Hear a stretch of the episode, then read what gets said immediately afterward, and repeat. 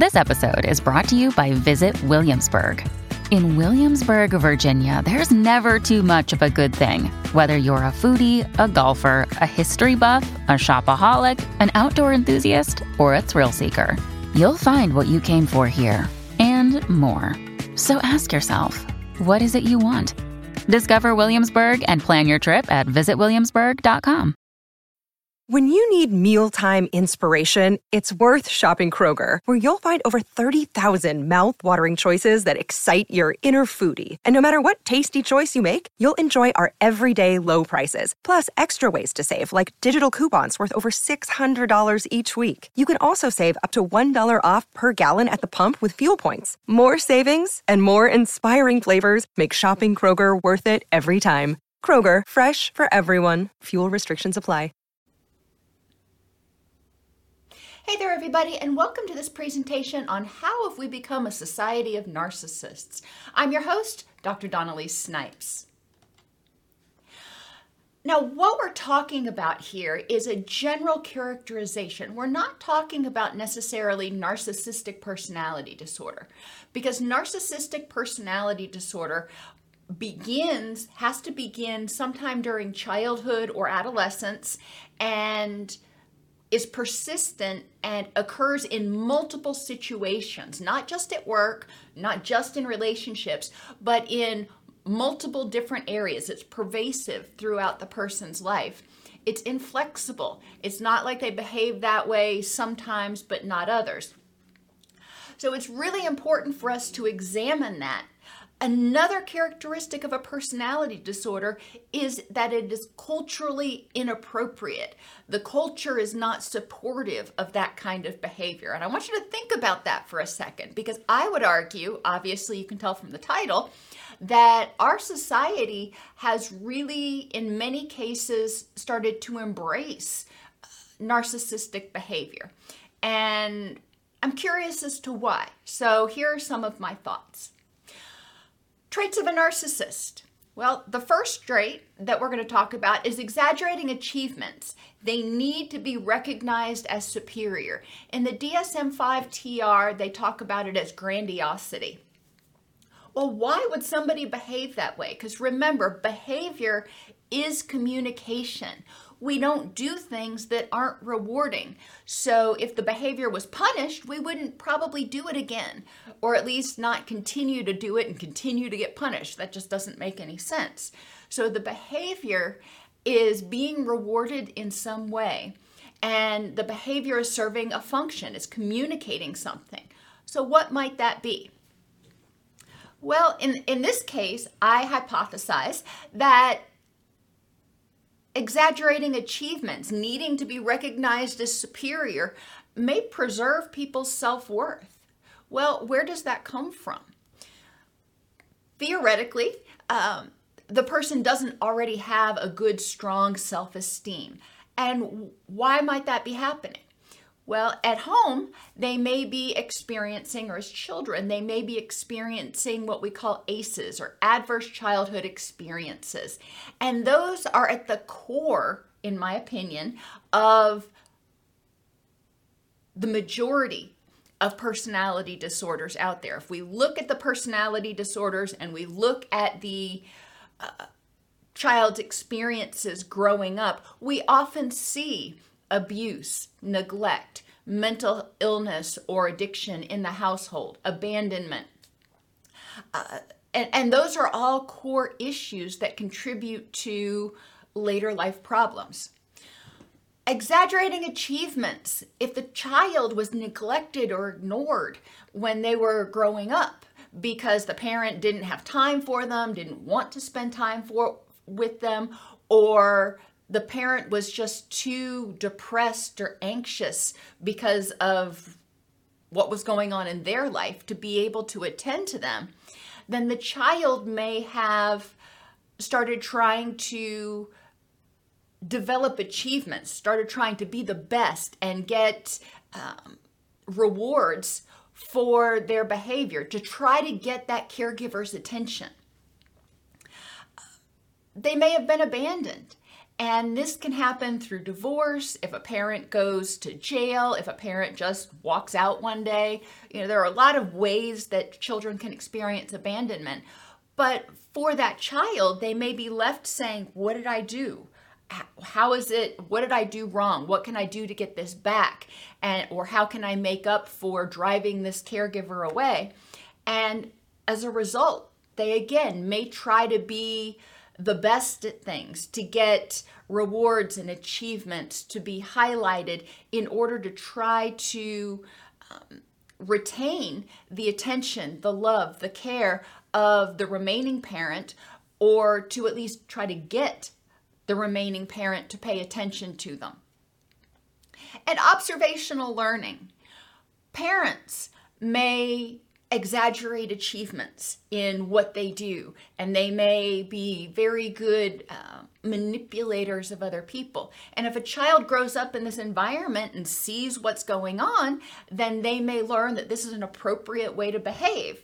So they can just straight learn it from parents, not from adverse childhood experiences, but from parents who exhibit these behaviors. And then we want to ask, well, where did the parent learn these behaviors and why did the parent learn these behaviors? Social media is another avenue in which a lot of people may learn to exaggerate achievements and need to be recognized as superior. Think about the desire that people have to get a certain number of likes or thumbs up or shares on a post or a tweet or a whatever they call it on Instagram or TikTok. Uh, we have created that environment where we are measuring our worth by how much attention we can get. Additionally, people typically don't post their worst moments. They don't post the selfie that they took. They probably didn't take a selfie when they rolled out of bed with their hair six ways to Sunday and, you know, no makeup on or not brushing their teeth or whatever. That's not going to get posted. Whereas uh, they do post all of their best moments. So when you look at their feed, whatever social media it's on, you see ongoing best moments. You don't see those other times that they choose not to share. But too often we it's a cognitive bias that we assume that their life must be perfect because everything they share is perfect. We don't step back to think, well, yeah, they probably wouldn't share the unperfect stuff. Another trait of narcissism is the person needs excessive, frequent, or ongoing admiration. And this is a characteristic that we see a lot in people who either have a very fragile, high self esteem, they have been uh, taught that they are loved for what they do, not who they are. So they need that constant uh, reinforcement. We call that conditional conditions of worth. Or they have a very low self esteem. So they need external validation from other people to tell them, you know what, you're okay. You know, I love you. You're awesome. You're wonderful. And when they don't get that, they start to feel angry and scared and abandoned. These this trait can also be caused by being neglected or ignored as a child. Children need interaction with parents in order to develop self esteem, in order to develop problem solving skills, in order to develop empathy and emotional intelligence. And if the child didn't receive that, then they may not have the skills to deal with life on life's terms. They may not have they may have developed the idea that they are unlovable. You know, their their own caregivers didn't want to give them attention, so why should anybody else? And this need for excessive ongoing admiration may be a way to try to um, replace that uh, thing that they didn't have as a child. Again, some of this neglect could be intentional. The, the caregiver didn't have the time, they were too busy with their life, or they really didn't like the child, they didn't want to have the child, but the child ended up there anyway, or the caregiver had mental health issues that kept them from being able to be responsive to the child because they could barely cope with life on life's terms themselves. Abandonment is another uh, adverse childhood experience. And if a caregiver walks out, if a caregiver abandons the child, whether it's they abandon them due to addiction, they abandon them due to going to jail or to divorce or just, again, just walking out, children are very egocentric and children take things very personally and they may have internalized the message that they're not good enough their caregiver didn't love them and they are trying to fill that hole that was left by not getting the attention and praise and unconditional positive regard that they needed as a child. They're trying to fill that void. How can this happen through observational learning? Again, the child may see parents requiring excessive, frequent, ongoing admiration, either through social media or in their work or even at home, demanding the child constantly provide them uh, reinforcement, provide them with praise and admiration, and tell them how much they love them all the time, demanding that other people in the household and that they interact with uh, provide frequent, ongoing praise and ab- uh, admiration. And then we also have the case in social media or online of influencers. What is an influencer besides somebody who is demanding frequent, ongoing admiration and attention? So we want to look at where did they learn this? A lot of people in, in, my children's generation grew up we didn't have influencers when i was growing up. Uh, we had you know the occasional celebrity but it wasn't nearly as pervasive in our day-to-day life and intrusive in our day-to-day life as influences are influencers are today. And a lot of youth grow up thinking how wonderful it would be to to be an influencer. They want to be an influencer. So they are going to model and mimic the influencers. And if they receive rewards for that, if they see, receive reinforcement for that, then that behavior is going to become more um, ingrained in them and more pervasive. Dwells on fantasies of unlimited success, power, or love serves as a survival or protection strategy.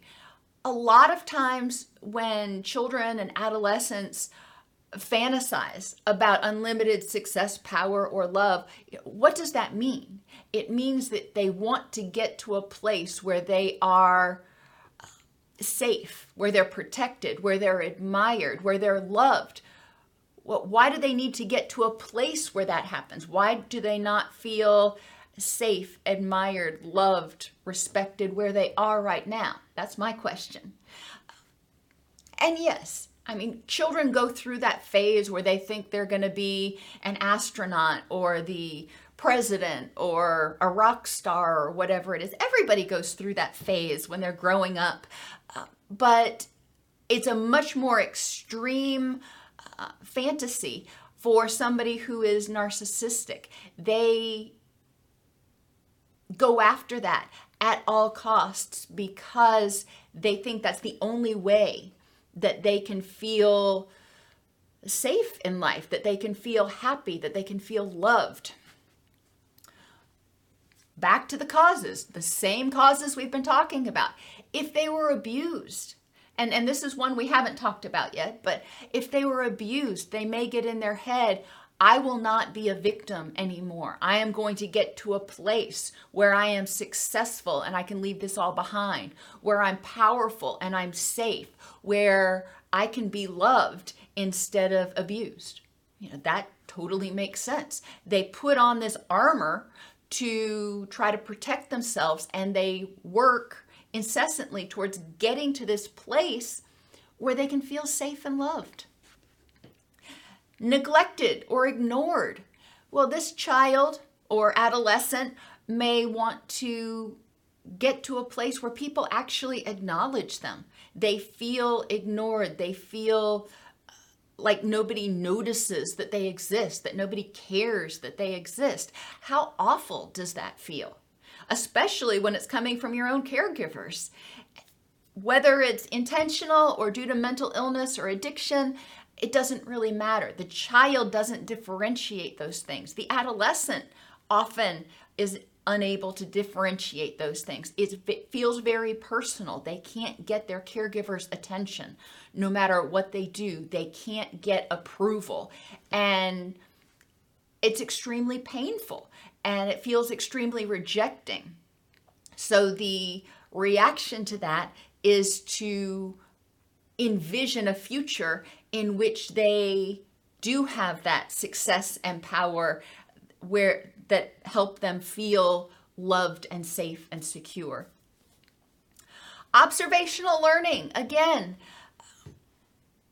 people, uh, adolescents, children who grow up in an environment that is abusive or neglectful, or even in which the parent dwells on fantasies of unlimited success or power. This is the caregiver who is constantly focused on becoming you know, the most, the best, keeping up with uh, the Joneses, as they used to say, and always having to be number one in everything that they do. Well, if that is the message that the child gets, the child uh, hears that you're only acceptable if you're number one. So, yeah, they're going to dwell on fantasies of success, power, and love, and they're going to feel like they need to have that in order to be acceptable.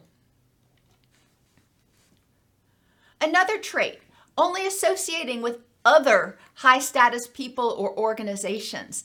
And that implies that the individual thinks that they are already high status in one way or another. Now, some people who display narcissistic traits may believe that. They may believe that, you know, look at all these awards I've gotten. Um, other people may not believe that, and they are associating with higher status people or organizations, and they're putting on this facade to try to be accepted. Sometimes this happens because the person is saying, I'm going to associate with these high status people or organizations so I can break out. You know, you're these people are not like the people I'm trying to get away from. These people are not like the people that hurt me, that neglected me, that abandoned me. So I'm going to associate with them. I'm going to become one of them because it must be safer over there. Another reason it may happen is that the person needs to be accepted by the people the attachment figure respects. So if their caregivers said that, you know, in order to be, uh, they always um, highlighted people who went to Ivy League schools or who were in this club or that club, then the child may grow up thinking, well, I have to do that in order to be acceptable, in order to be perceived as worthy by my attachment figures. I need to be associating with those people that my attachment figures actually respects because I don't associate with them now or not yet and they don't respect me. So maybe if I'm part of that group, then they'll actually notice me. This obviously can come from the child or adolescent being neglected or ignored, or even the adult being uh, neglected or ignored because of the, the people in their life are overwhelmed with other stuff. The people in their life are too focused themselves on trying to get safe, feel safe and empowered. Parents may only associate, or caregivers may only associate with other high status people. So the child may learn from an early age these are the people that it's okay to associate with, and these are the people it's not okay to associate with. And that is a message that is strongly ingrained from from childhood. And social media can also do the same thing. It's very clear on social media who the people are that you want to associate with based on who your social group associates with. And you can get very clear messages um, that it's only okay to associate with certain with people that have certain opinions, values, or, or organizations that have certain opinions or values. So it's important to really look at how is our culture shaping the way we dichotomize who we spend time with and who it who it's not okay to spend time with. Another trait, entitlement or expectations of favorable treatment. This is one that is not uncommon and it can be a part of fantasy fulfillment. If the person has these fantasies of unlimited power and success, then they may feel entitled. They may expect favorable treatment. They may have learned growing up that they can get their own way by demanding it, either by watching their parents act entitled and get their own way, or by acting entitled themselves with their parents and getting their own way. So it can be something that is reinforced in uh, a behavior that's reinforced in the child. Social media can do the same thing when we observe online certain people, certain groups uh, demanding favorable treatment, having expectations of favorable treatment, and we see that working for them, then it can be reinforced in everybody who's watching. You know, that's what we call social learning. Another cause could be that the person feels they've already paid their dues. They feel like they experienced neglect or abandonment as a child, and now they're entitled to a break and they're entitled to some special treatment because they've already had the world crap on them. And that comes from a place of uh, being wounded and anger and resentment, but it makes sense. I challenge you to think about people that you know that have experienced neglect, abuse, abandonment. And my guess is you'll find at least one or two in there who do have this attitude of, I've already paid my dues, so I deserve to get a little bit of a break now. I deserve to experience some rewards. Exploits others for personal gain. With a person that is narcissistic, relationships are a means to an end. They will help the person advance in some way or help them gain status. They often ignore people's boundaries. It doesn't matter what you think or feel, you're going to agree with me. It doesn't matter what you want, you're going to do what I want to do. And they demand commitment. It's not a, do you think I'm worthy? It's a, you will be my significant other. You will do this. You will do that. You will submit. And that helps maintain the facade that they are all that and a bag of chips. If they've got people around them who help elevate their status, and it creates a sense of safety. If they're able to demand commitment and invade others' boundaries and they're allowed to do it, then it gives them a sense of power and control. And when they feel in control, they feel safer. Abuse, obviously, we can see how this could happen from abuse and neglect. If the child or adolescent or even adult was abused or neglected, they may figure out that other people can be scary and it can feel dangerous if they're not in control. And so they develop this persona, if you will, that sees other people not as human beings, not as lovable entities, but as pawns in their game of life.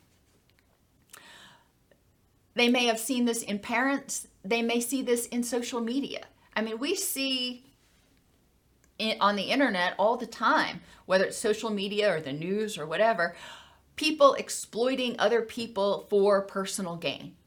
And sometimes it's successful for them, sometimes it's not. And the people who try this, if you will, and the behavior is rewarded, then of course they're probably going to do it again. The person is unwilling, and I, I have that bolded and underlined because I think it's important to recognize it's not that they don't have empathy. They it doesn't exist in them. They're cold, but they're unwilling to empathize.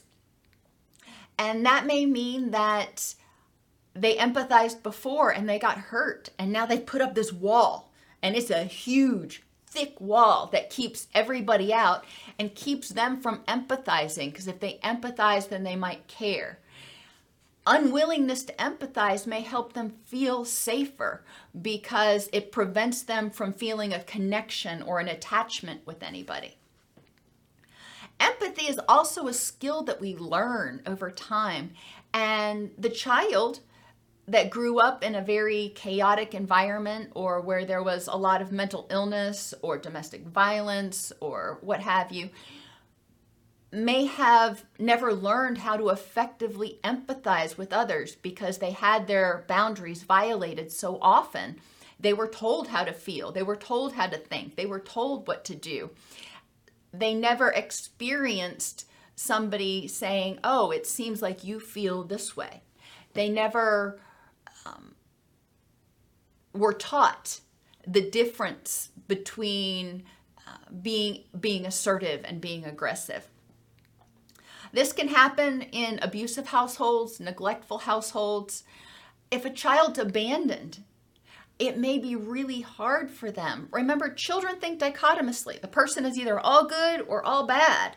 And adolescents also have difficulty understanding all the the multiplicity of reasons why somebody may do something. And a lot of times, uh, adolescents still internalize a lot of behavior. And if they're abandoned, then it feels very personal, and they may be so angry that they don't want to empathize with the other person. They're unwilling to empathize with that caregiver or person who abandoned them because they're angry. They feel, remember, anger is a response to a threat. They feel terrified inside. And so they may just cut that off and not empathize at all. Envious of others or believes that others are envious of them. Well, envy is a form of anger. Anger is a response to a threat. People who are narcissists, remember we talked earlier about needing to be the best. And if they don't feel like they're the best, then that means they may not be loved because they're only loved if they're the best. And that is terrifying. Therefore, when they see other people that are more successful, they may envy them because that does represent a threat to their power, to their security, to their love. They may need others to be envious of them to help them feel safe. If others are envious of them, it may mean to the person who is narcissistic uh, that, hey, I have something that they want. That means I am in a power position. That means I'm safer. We can see that people who have been neglected, ignored, or abandoned may want to be in this position of power, may fear or be envious of others who have things that they don't have because it means that they're not all knowing, all powerful, which means that they could be rejected. Arrogant or patronizing attitudes. This may be a behavior that helps the person create safety it's bluster to disarm the threat. If somebody comes comes at a narcissist with contradictory information or um, construct even constructive feedback, they may respond in a patronizing way, like "Oh, bless your heart, aren't you cute?" Um, And that can put the other person on the defensive. It may disarm the threat because no longer are you presenting contradictory information, but it may sort of turn the conversation a little bit.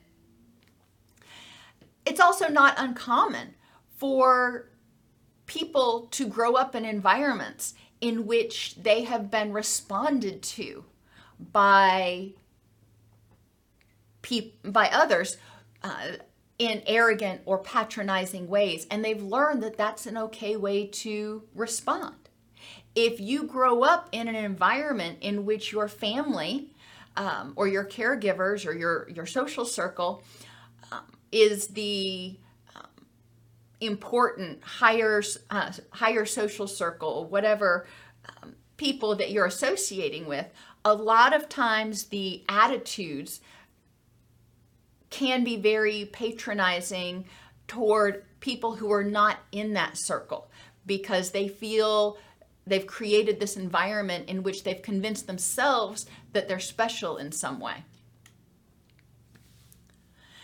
Under associated features, now this is not one of the features that's typically associated with narcissistic personality disorder, but it's a behavior that's talked a lot about uh, when people talk about narcissism online, and it's called love bombing. And love bombing is influencing another person through excessive praise or putting them on a pedestal. How does that work for the narcissist who's supposed to think that they're all powerful? In their mind, they know what they're doing is putting this person up on a pedestal that they can knock them off of. Thank you very much. And hopefully manipulating them to need them. So the narcissist needs to be needed, and they put this person up on a pedestal, and only they can keep them up there. So if you reject me, then you're going to be knocked off your pedestal. So this puts me in a power position. Grand gestures. And a lot of times with people who are narcissistic, the grand gestures may come at the beginning of a relationship in order to sweep somebody off their feet. And uh, disillusion them, make them see the. Um, I don't remember which one was good, Jekyll or Hyde, but uh, see the good side. Uh, and then it can come throughout the relationship when they start feeling anxious, like they start feeling like they're being going to be abandoned in some way, then they may pull out a grand gesture in order to make sure that person stays around because that person is integral to their narrative. Grand gestures generally are not out of the goodness of their own heart. Grand gestures are designed to help keep the person around, keep them at arm's length. They may demand excessive communication, which in the early stages of relationships may feel um, may feel good. It, it may correspond with that new relationship energy. But in many cases, this excessive communication is designed to make sure that that person is on a short leash, so to speak. They may start pulling out terms like, you're my soulmate, or saying, I love you too fast. And that can also be a way to try to hook the other person in that if I convince you that you're my soulmate, then you won't leave me. If I say that I love you, then that fulfills your need to be loved and you won't leave me. So ultimately, they're trying to say what you want to hear in order to keep you around, in order to keep you attentive, non neglecting, uh, and present, non abandoning.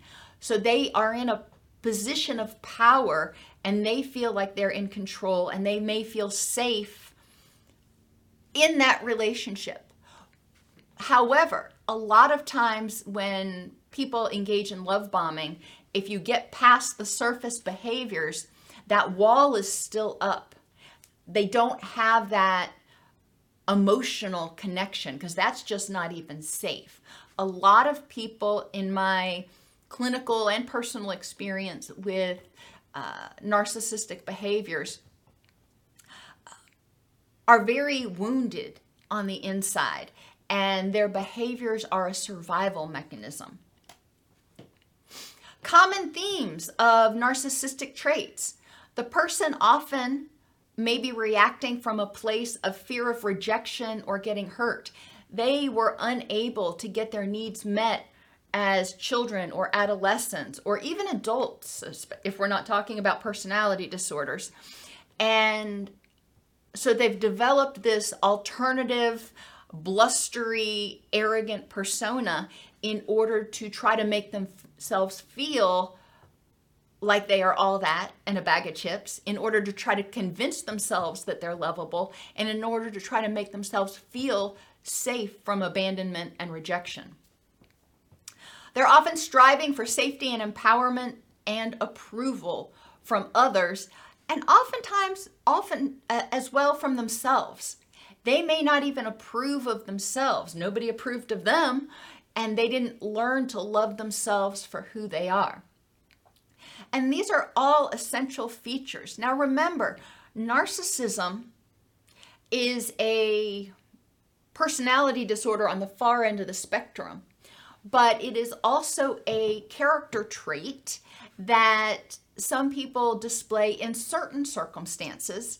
And we need to look at the ways that it is culturally sanctioned. In what ways do we as a culture actually support and nurture this behavior? Um, and, and what might we need to do differently? Some strategies might include increasing awareness of the functions of narcissistic behavior and the associated beliefs. So, why do I do this? And what beliefs do I have that make me feel that I need to act in this way? Mindfulness of how narcissistic behaviors impact a person's ability to have a rich and meaningful life. When I act this way, does it help me move closer to this rich and meaningful life that I really crave and desire, or does it move me further away? And developing secure attachments in all or most relationships, not just with children or parents, but in most relationships, providing positive regard, the unconditional type. I like you or love you for who you are. You are an individual worthy of love. Responding consistently to the person, whether it's your friend or your family member, you don't, it's not a Jekyll Hyde. They're not wondering, well, how is this person going to react this time? You know, last time they reacted fine, but the time before that, not so much. I'm not sure what to expect. Or Will they have time for me or will they not have time for me? So responding consistently means being there, acknowledging the other person's feelings. And this is where that empathy comes in, helping people feel heard, feel understood, and sometimes even helping them identify what they're feeling, especially when we're talking about young children. They may be reacting, but they may not have that uh, emotional vocabulary to say, I'm angry or I'm scared. So, through acknowledging their feelings, we may be able to help them put words to the associated sensations. Identify the problem and solutions. Talking with people when they are having a moment, when they are in distress, and saying, okay, help me understand what's going on here. What's what's causing you to be angry? And then working to help them identify solutions. Sometimes that means just listening. But other times it means brainstorming with them. Supporting positive action and expressing interest in how did it go? How are you feeling? Has this resolved? As well as interest in them even when they're not in distress. You know, expressing interest, calling up and saying, "Hey, how you doing? I was thinking about you. What's going on? All of those behaviors can help people feel safe and secure and learn that some of these other things, like the need for excessive communication, aren't necessary. But it is, it's a process. And finally, examining cognitive biases. These are mental mistakes we make, such as the one I talked about with social media, where we assume that somebody's life's perfect because that's all we see. All we see is the perfect stuff, so they must be over the moon happy and have a perfect life. Uh, is that really true? Or are we basing our assumptions on limited information? Narcissistic behaviors often develop in childhood and adolescence as a result of direct or indirect reinforcement. They may have received praise or positive uh, outcomes for their behaviors. And it may have created safety and empowerment by acting a certain way. It may have helped them feel in control in a very chaotic situation. Many unhelpful behaviors represent the only way the person found to survive or cope with chaotic, neglectful, or abusive environments. People who don't know how to or refuse to be- behave differently will often model or teach these behaviors to their children and people around them. Part of breaking the cycle means providing caregivers healthier tools so they can teach children these tools in order to help them feel safe and empowered and create these secure attachments that we know are so critical to later life health and happiness.